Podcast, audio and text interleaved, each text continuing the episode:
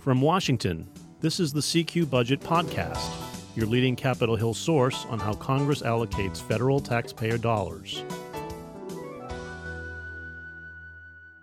I'm David Lerman, your budget tracker and editor of the CQ Budget newsletter, and we've got a double header today. First, we're going to talk about the effort to get a bipartisan deal to raise the debt limit and set new spending caps for the coming two years. And for that, we have Jennifer Shutt, who covers appropriations for CQ. Thanks for being here again, Jen. Thanks for having me. And then we're going to talk about a fuel tax credit that ran amok and that now may cost taxpayers billions more dollars than was anticipated. And for that, we have Doug Sword, CQ's tax policy reporter, here to explain all that. Thanks for being here, Doug. Hi, David. Let's begin with the latest on the effort to avoid a fiscal crisis this fall when the new fiscal year begins and the debt ceiling must get raised to avoid a default. Negotiations have been picking up steam in recent days after months of stalemate. So, Jen, what's behind this new momentum for talks? So, one of the key things that happened last week is that the Bipartisan Policy Center put out a new estimate for when default would take place with respect to the debt limit right. that is sometimes referred to as the X date. Essentially, that is when the Treasury Department can no longer use the extraordinary measures that it has been using since the debt limit suspension expired on March 1st to continue paying the government's bills. That would be a very big issue. And one of the things that was sort of happened last week is that the Bipartisan Policy Center said that they believe that X date would be in early or mid September. And since Congress is not scheduled to return from their August recess until September 9th, there was the possibility raised that the country could approach default while Congress is out of Washington, D.C. And so that increased pressure on the Trump administration and congressional leaders to really start negotiating out this, this debt limit proposal.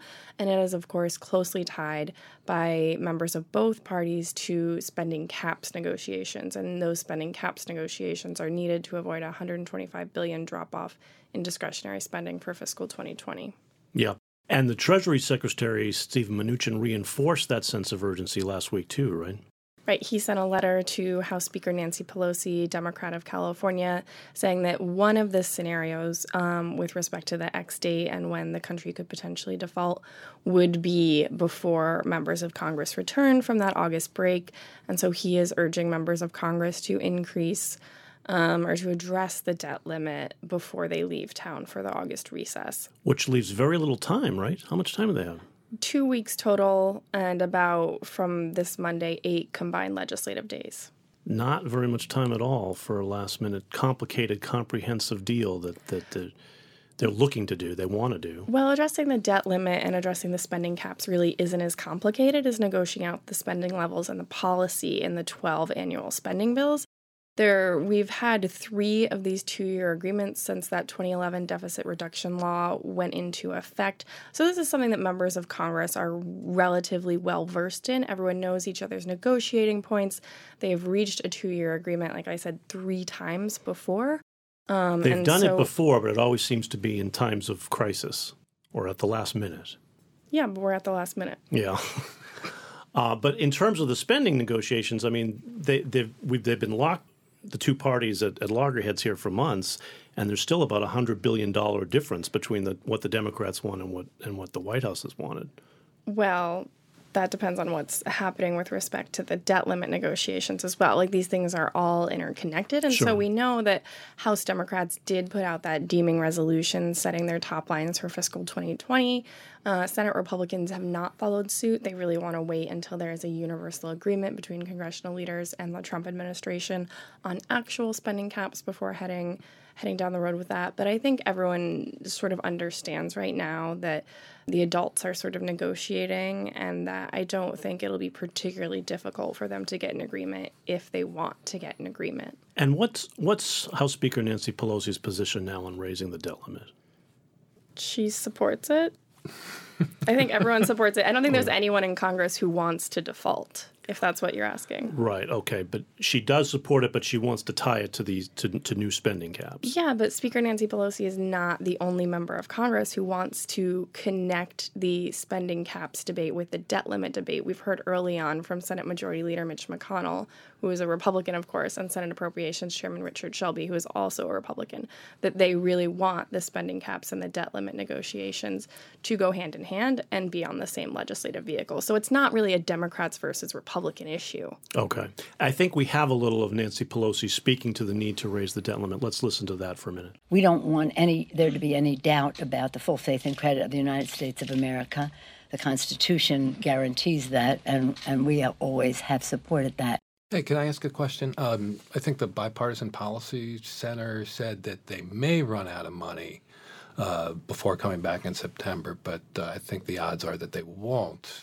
Would they play chicken with that at all? I don't think so. One of the really important things to remember about uh, the potential of the United States defaulting on the debt is that would impact not only US markets in a very large way, but world markets in what could potentially be a catastrophic way. This is something that has not happened in the United States since approximately the War of 1812. Uh, defaulting on the debt limit is is very significantly different than a partial government shutdown, which is something that the country and the federal government go through on a somewhat regular basis for the past few years. And so, as you begin to approach the X date, or sort of um, when everyone expects the the the government would run out of money to pay all of its bills every day, uh, the markets react in a very negative way, and it sort of has a cascading effect on the economy, which I think is something everyone wants to avoid. I think even the hint of that happening back in what 2011 was that that Standard and Poor's downgraded U.S. debt to double A, which had never happened before. Yeah, and no one wants a scenario like that this year, especially with the 2020 presidential election in the back of everyone's minds. And of course, if they can't reach a deal in the next two weeks, there's the fallback position of doing another short term stopgap, particularly to uh, suspend the debt limit. Do you mean before leaving for the August Before recess? leaving for the August recess. Yeah, they could do that if they want. They can do pretty much anything that they Yeah. want. They just need votes. Okay. So we'll certainly be watching the, the, these negotiations and see if they lead anywhere quickly. But in the meantime, Doug, you did some great reporting last week on a tax credit for alternative fuel that could become now an unexpected windfall for oil refiners. And it may cost taxpayers a lot more money than lawmakers ever thought it would. Tell it, what is this tax credit, first of all? Uh, well, first of all, thanks for saying it was great reporting. I appreciate that. Of course. Um, Seconded. Thank you. It's about the alternative fuel mixture tax credit, is what this issue is about. And you have oil refineries discovered belatedly that they could put in for a tax credit for using butane, mixing it in with gasoline. Now, that was something that nobody envisioned when the bill was passed back in 2005 when this tax credit first went into effect.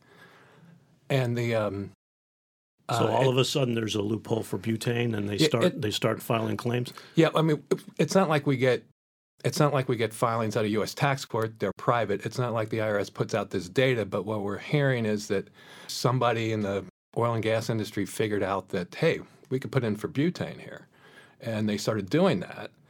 And because this was a very little tax credit for a long time, it was like 100 million a year, it, it, and and it grew over time. It was up to 500 million a year. But then there was a, an estimate last this, last November by the Joint Committee on Taxation that uh, kind of jarred everybody because all of a sudden renewing this tax credit for one year was going to cost 7.1 billion, and Ouch. everyone's like, "Wow, where's that coming from?" And six and a half of that is coming from this from butane suddenly being on the table. And since then, the estimate has gone up to about 10 billion last month, and then some are saying as high as 18 billion, possibly stretching to 20, which would be a huge Oh, God, budget. it's skyrocketing here, which is a great case study, I guess, in how how uh, innocent tax credits can quickly get out of control and have consequences that nobody ever foresaw when they were first written. Well, and, and th- there are some great arguments on both sides. I, I mean, if you um, there was an amendment and a markup last month by Representative Kevin Brady from Texas, who objected to the fact that there, there's new tax legislation out there that would retroactively bar the IRS from paying this credit uh, from from past years, not Yeah. not going. F- We should say this credit future. this credit has already expired now, right? This credit went into effect in 2006. It expired with a bunch of other tax credits at the end of 2017. So the issue now is they want to apply for retroactive credit. Yeah, you can go. Uh, a refinery puts in quarterly tax return bills, uh, but they can amend those for up to three years. So a couple years ago, apparently, or maybe more, refineries started uh, uh, uh, filing amended tax returns, asking for three years worth of of butane. butane. And and as the IRS points out in, in, in a guidance of theirs, every single gallon of gasoline made in the United States has butane in it. and so there's a um, uh, on the one hand, Brady talks about the unfairness of of retroactively changing the tax code because this should be solved through the courts rather than through Congress. Okay, yeah, I think we have Kevin Brady, who's the top Republican on the House Ways and Means Committee, the Tax Writing Committee, speaking to whether this this credit should be killed retroactively and whether that can be done. Let's listen to Brady for a minute. We ought to be concerned about a retroactive tax increase, intervening in this dispute, and breaking from the precedent that Congress set. I also believe retroactive tax increases are unconstitutional and will invite legal challenge themselves. But on the other hand, Doug, there are lawmakers who want to kill it retroactively, right? Congressman Earl uh, Blumenauer from Oregon. He's a Democrat. He uh, uh, called it outrageous that uh, the, that the oil and gas industry would get a $10 billion windfall from this tax credit, uh, a tax credit that, that he says uh, that the intention was to reward refineries for using renewable fuels. Butane, I mean, butane's in your cigarette lighter. Butane's not a renewable fuel. It's, uh, it's a petroleum-based fuel. Okay. And uh, I think we have Blumenauer too speaking to this uh, the need to kill this retroactive credit. Let's listen to Blumenauer a minute. The companies knew that this credit was contrary to the intent of the law. Your amendment would allow, according to our latest c- conversations with the IRS, $10 billion in cash to go to oil and gas companies for mixing butane and gasoline together, or in some cases, butane and propane. This is outrageous. So, what are the chances here, Doug? Do, is this? Do you think this credit will be extended? Do you think they they are going to kill it? Is there any way to predict what's going to happen? Well, and this may all fit in with um, the debt limit or the um, or the caps deal because uh, uh, House Ways and Means Chairman Richard Neal has been putting out what he calls markers, bills that uh, could end up in some must-pass legislation, but may have a difficult time on their own. And the tax extenders bill probably has the most bipartisan support anywhere, but if they don't include this retroactive closing of the loophole, uh, suddenly the tax extenders package would break uh, Democrat House rules, and, and and they would no longer pay for themselves. It'd be an extra 10 billion or so uh, on a bill that that that that does pay for itself now, but would not pay for it for another t- with another 10 billion tacked on. So that's a problem. So Right. this thing might get sidelined. Of course, you know when you get in, in a year-end bill, uh, paying for it doesn't matter quite as much, does it? Anything could slip in in the closing hours of negotiations. Right. Okay, so we'll be watching for any movement on the tax credit fight, and of course the spending and debt limit talks. And CQ will be covering it all for you as usual. That does it for us today. If you have any questions or comments about our podcast, we'd love to hear from you. Drop us an email. It's cqpodcast at cqrollcall.com. My thanks again to Jennifer Shutt, our appropriations reporter, and Doug Sword, our tax reporter, for joining me. Thank you both. Thank you, David. Thanks, David. And thank you all for listening. We'll be back next week. Until then, you can stay up to date by subscribing to the CQ Budget newsletter. Be sure to subscribe to this podcast. You can find us on Spotify, Stitcher, NPR One, or just Google the phrase CQ Budget Podcast. See you next week.